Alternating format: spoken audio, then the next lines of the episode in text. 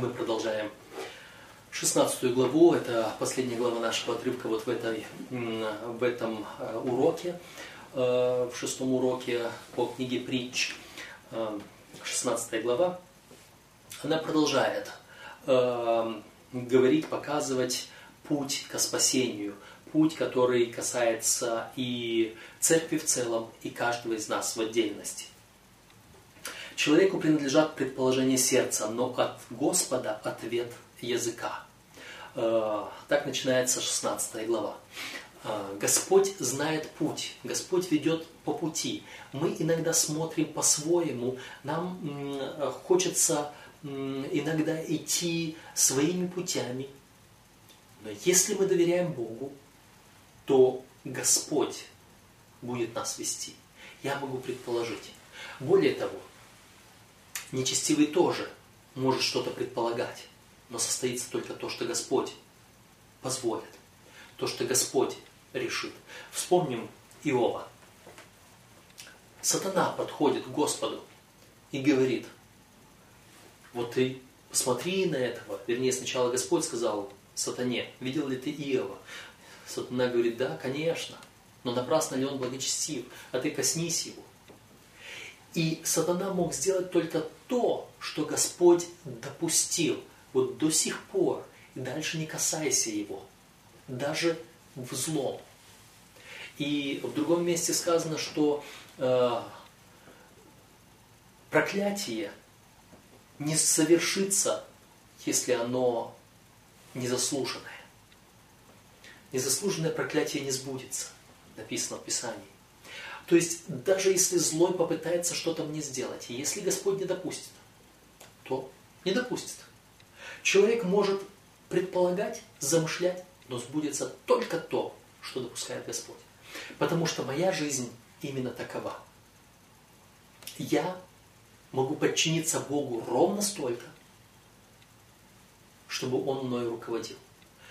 Апостол Павел, посланник филиппийцам, э, филиппийцам во второй главе говорит с 12 стиха, как я должен совершать спасение свое. В страхе и трепете, потому что Бог производит во мне желание и действие.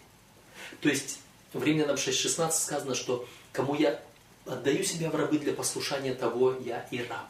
Либо послушание греха к смерти, либо послушание э, э, Богу праведности. Я являюсь по своей природе, по своей сути рабом, не могущим делать ничего сам от себя. Я могу только выбрать того, кто будет действовать во мне.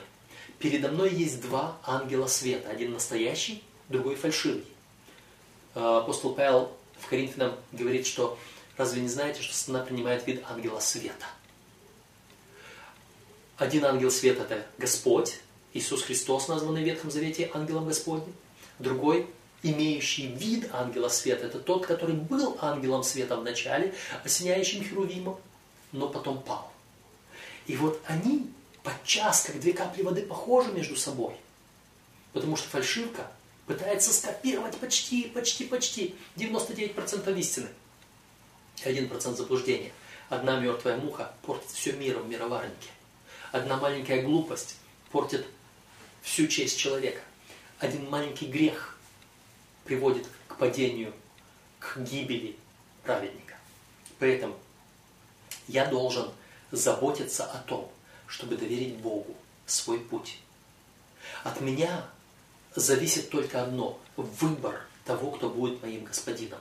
Сатана или Бог. Э, и от этого выбора зависит вся моя жизнь. Человеку принадлежат только предположения сердца. Все остальное от Бога. И если я хочу быть с Богом, то Он сделает это возможно для меня. Все пути человека чисты в глазах его, но Господь взвешивает души. Господь оценивает. Э, я могу думать, что я поступаю правильно. Я могу смотреть на другого человека и думать, что этот другой человек э, благочестив, поступает правильно. Только Господь знает сердце. Или наоборот, я могу думать, э, что он плох, а Бог знает лучше. Предай Господу дела твои, и предприятия твои совершатся. По этой причине не пытайся сам это сделать. Не бери в свои руки управление э, своей жизнью. Доверь Богу, потому что Он производит желания и действия. Не отнимай у Бога то, что Он может сделать для тебя. Доверь Господу э, все дела твои, и тогда предприятия твои совершатся. Ты только избери Бога и следуй за Ним. И выполняй то, что Бог тебе диктует, то, что Он говорит. Как там же дальше, во, втором, во второй главе послания к филиппийцам, э, когда апостол Павел сказал, что в 13 стихе, что потому что Бог производит хотение и действия по своему благоволению, в 14 стихе он говорит, а вы все делаете без ропота и сомнения, чтобы быть вам неукоризненными и чистыми, чадами Божьими, сияющими, как светило в этом мире. Предай Господу дела свои, и предприятия твои совершатся, а ты только делай без ропота и сомнения. Все сделал Господь ради себя, и даже нечестивого блюдет на день бедствия. Господь, все, что делает Господь, Он делает для себя в первую очередь. Он сотворил меня и тебя – для себя, потому что ему было скучно в этой вселенной, без тебя и без меня, потому что он возлюбил тебя и меня, и он хочет общаться с тобой и со мною, как любящие на земле друг друга хотят общаться друг с другом, проводить больше времени в общении, так Господь хочет проводить время в общении с тобой и со мною. Он любит тебя и меня. Ради себя Он тебя спасает.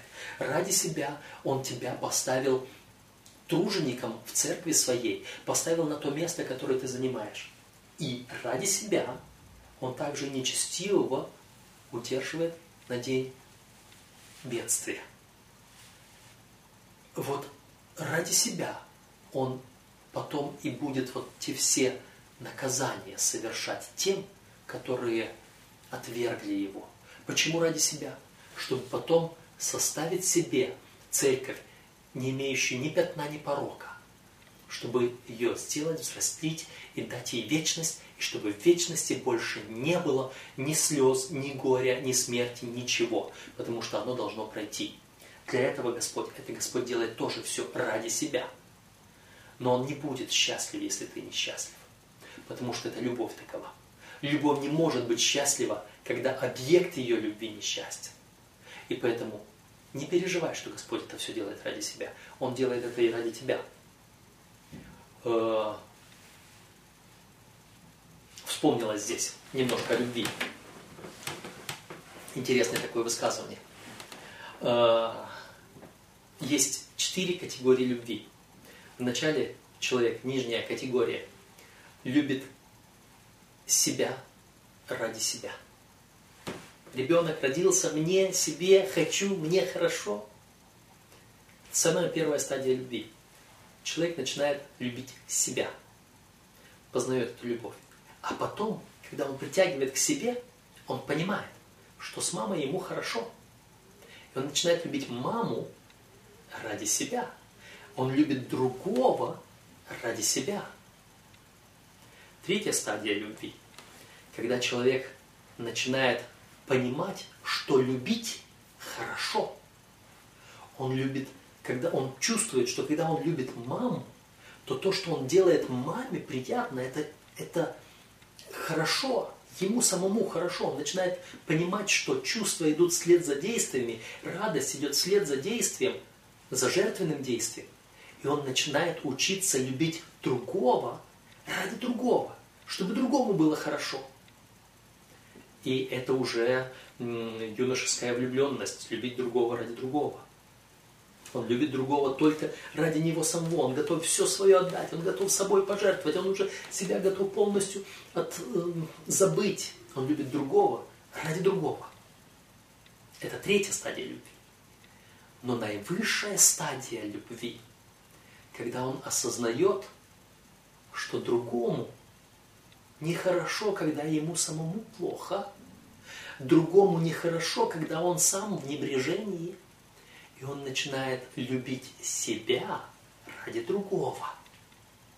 Это наивысший уровень любви. Когда я люблю себя ради другого. Я забочусь о себе так, чтобы другому было приятно со мною. Понимаете? чтобы другому было приятно со мной. Я начинаю любить себя. У Бога наивысшая форма любви. Он настолько любит себя, чтобы все творение Его было счастливо от Его любви. Настолько Бог заботится о себе, чтобы все Его творение ощущало Его любовь. И все Его творение было счастливо. И Он желает, чтобы я настолько любил Бога, чтобы я был счастлив.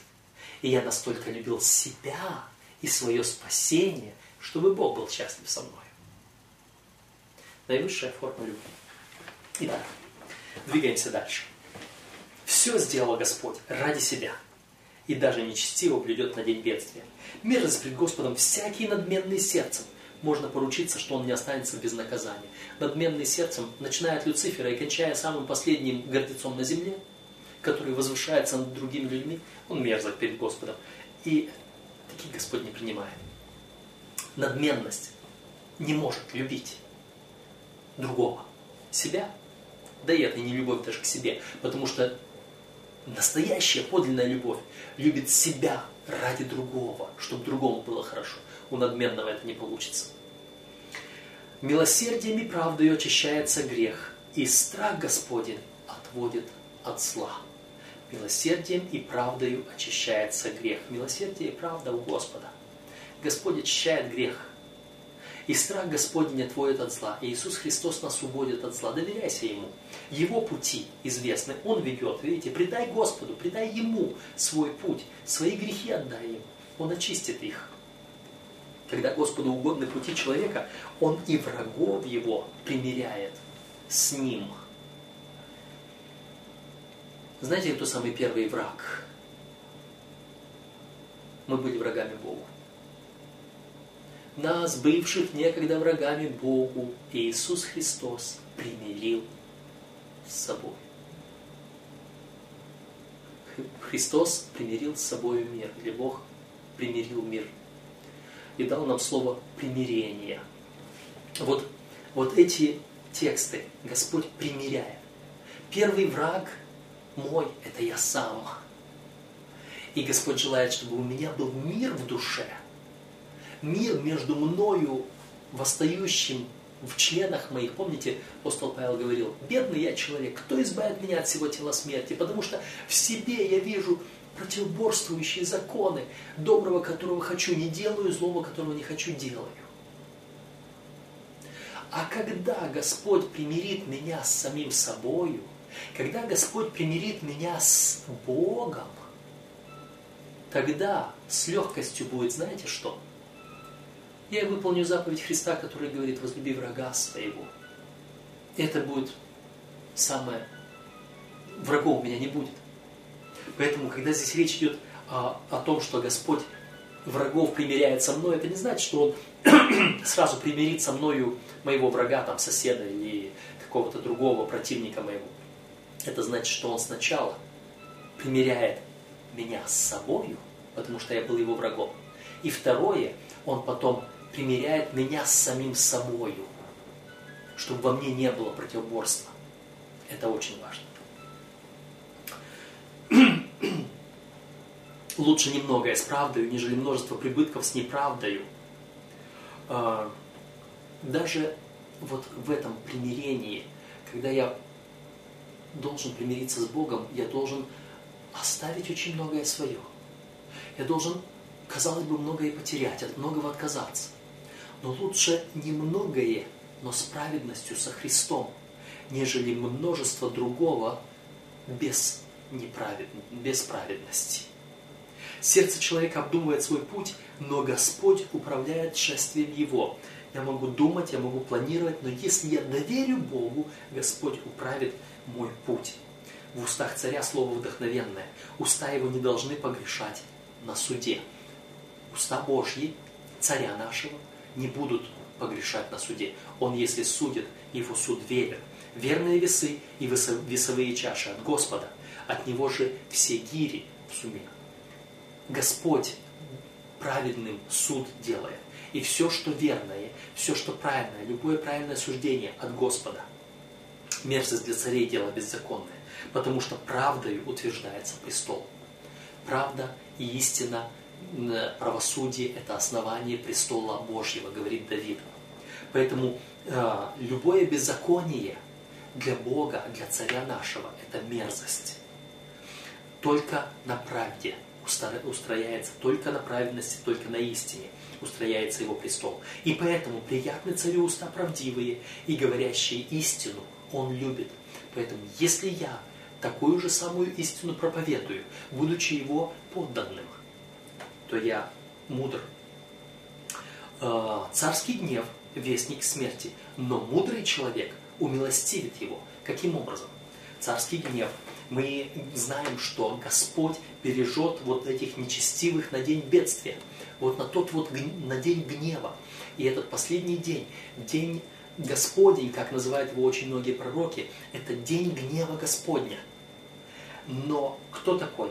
Но мудрый человек умилостивит его мудрый человек. С одной стороны, мы могли бы сказать, что человек Иисус, он есть мудрость, он является посредником между Богом и человеком. С другой стороны, мудрым человеком я могу быть мудрым человеком тогда, когда Христос в моем сердце, и я умилостивлю Его. Каким образом? Когда я поставлен стражем Дому Израилеву, чтобы всякий раз предупреждать, предостерегать о последствиях.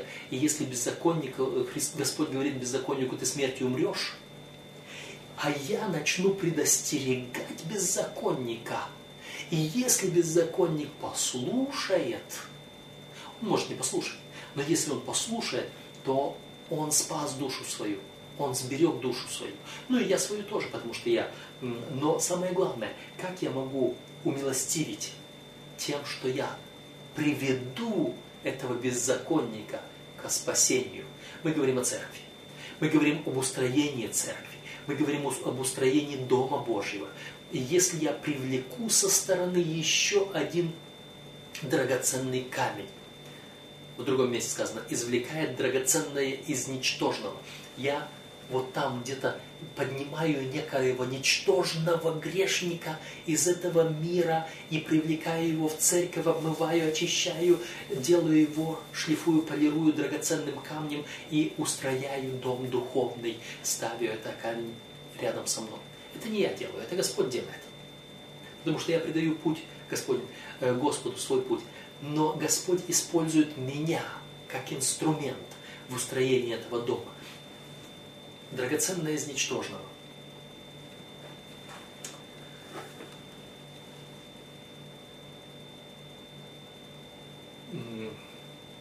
Где мы остановились? А, приятный царю уста правдивые и говорящие истину он любит. Царский не э, вестник смерти, но мудрый человек умилостивит его. Вот таким образом поднимет. Дальше. В светлом взоре царя жизнь, и благоволение его, как облако с поздним дождем. В светлом зоре царя жизнь, и благоволение его, как облако с поздним дождем. Если я мудрый, если я умилостивляю Бога моим служением таким образом, Господь обращает ко мне светлое лицо свое. Помните формулу благословения, которая дана была Израилю? Давайте мы посмотрим. Это числа 6 глава, с 25 стиха. 24 стиха, да благословит тебя Господь и сохранит тебя, да презрит на тебя Господь светлым лицом своим и помилует тебя, да обратит Господь лице свое на тебя и даст тебе мир. Вот когда я обращаюсь к Господу, и Он свой взор, светлый взор свой обращает на меня и благоволит мне, то это будет как облако с поздним дождем. Моему служению нужен поздний дождь, сила Святого Духа. И когда я тружусь для того, чтобы выполнить свое дело, Господь продолжает, Он умножает мою силу. Кто трудится, тому дастся и приумножится. Помните из притчи Христа о талантах. Вот. И тогда Он изольет на меня поздний дождь свой. Если я буду трудиться. А если я буду сидеть и ждать, Господи, ну, ну когда же ты свой поздний дождь зальешь? Никогда. Потому что ты сидишь, ты не трудишься, ты не идешь.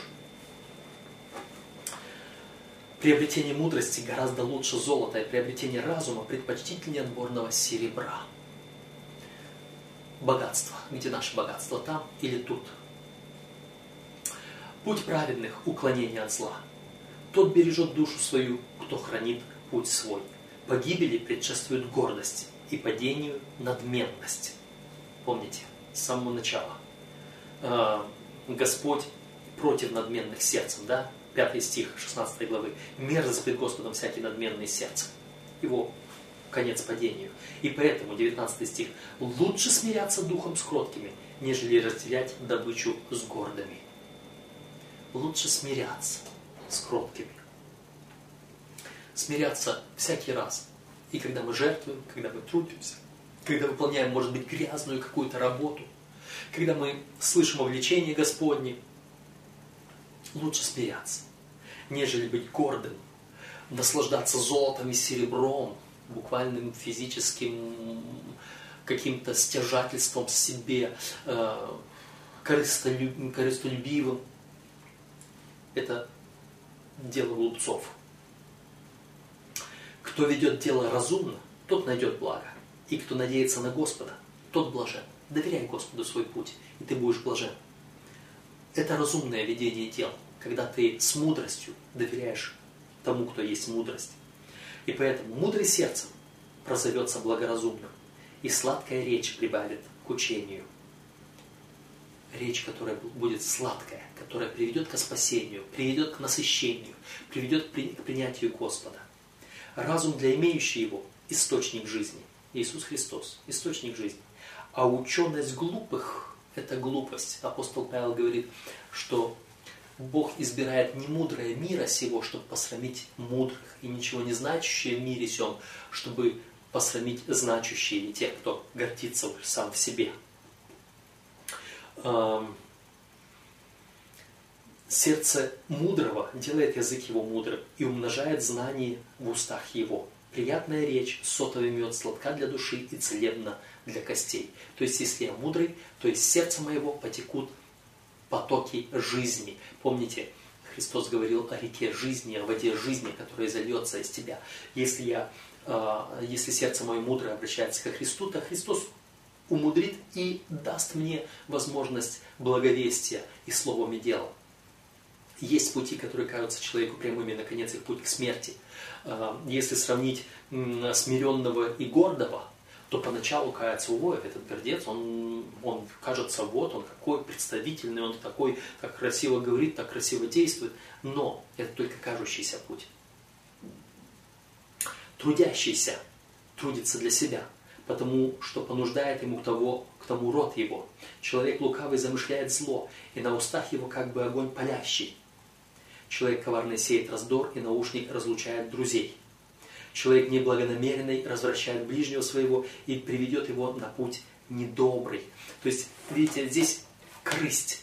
Здесь те, которые кажутся, что вот он, для него путь кажется правильный, но конец его неверный. Он может трудиться даже, но когда он трудится только для себя, потому что к этому понуждает его род его, то есть ему самому хочется, он трудится не для других, не для спасения других, он любит других ради себя.